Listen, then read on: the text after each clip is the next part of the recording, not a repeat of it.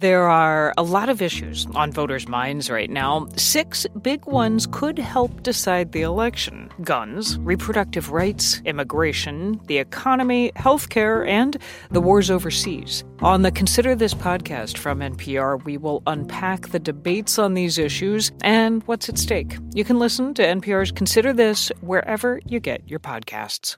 The European Union is planning to phase out Russian oil by the end of the year. It's part of a package of new sanctions against Russia for its war in Ukraine. NPR's Rob Schmitz joins us from Berlin to talk about the announcement. Hey, Rob.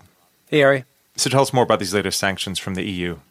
Yeah, the biggest part you, uh, you, mentioned is a ban on Russian oil in the EU by the end of this year. Uh, Russia exports two thirds of its oil to the EU, so this is pretty significant. Uh, the EU also plans to sanction individuals in Russia's military who were involved in alleged war crimes. And last, uh, the EU plans to remove Russia's biggest bank, Sberbank, from SWIFT, the global financial network, European Commission President Ursula von der Leyen says this sixth package of EU sanctions on Russia promises to further isolate Vladimir Putin. Putin wanted to wipe out Ukraine from the map, and he will clearly not succeed. On the contrary, Ukraine has risen in bravery and in unity, and it is his own country, Russia, that Putin is sinking. And yet, oil prices rose by more than 3% after the announcement today. How difficult is it going to be for Europe to wean itself off Russian oil? Yeah, this won't be easy. You know, a quarter of Europe's crude oil comes from Russia, and countries like Slovakia and Hungary depend on Russia for more than 70 75% of their oil. Uh, both these countries will likely be granted exemptions from the EU for this embargo because of that. I spoke to European energy expert Andreas Goldthau about the EU's approach to doing away with Russian energy, and here's what he said they go for the low hanging fruits first. That was coal and now it's oil. Gas is still something they're not touching. The second thing they're doing is they're not um, implementing an embargo right away, neither for coal nor for oil, but they do this as part of a, a gradual phase out.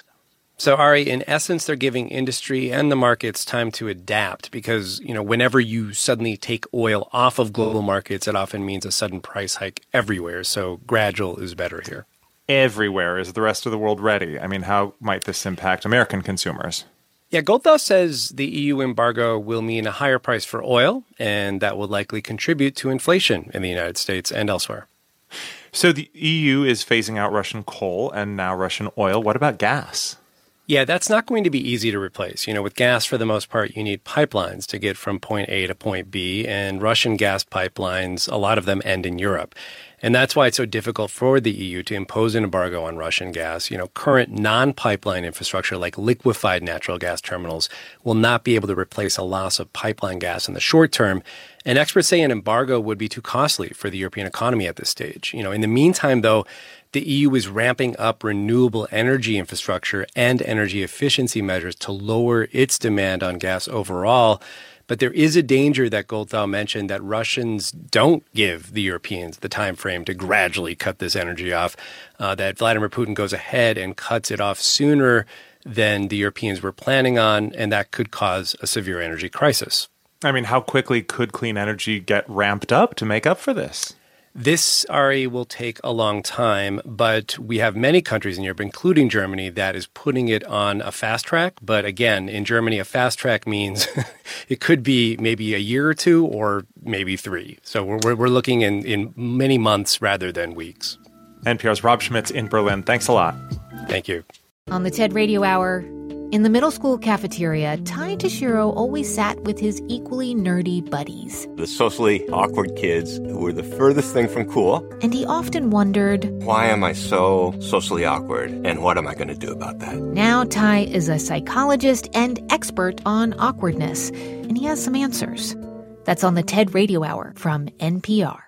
With more and more information coming at you all day, every day, it can be hard to know where to focus. The new Consider This newsletter from NPR can be that focus. Every weekday afternoon, we take one of the day's biggest stories and break it down in a simple, skimmable format so you can get a better grasp of one important topic and what it means for you in a couple of minutes. Sign up for free at npr.org slash consider this newsletter.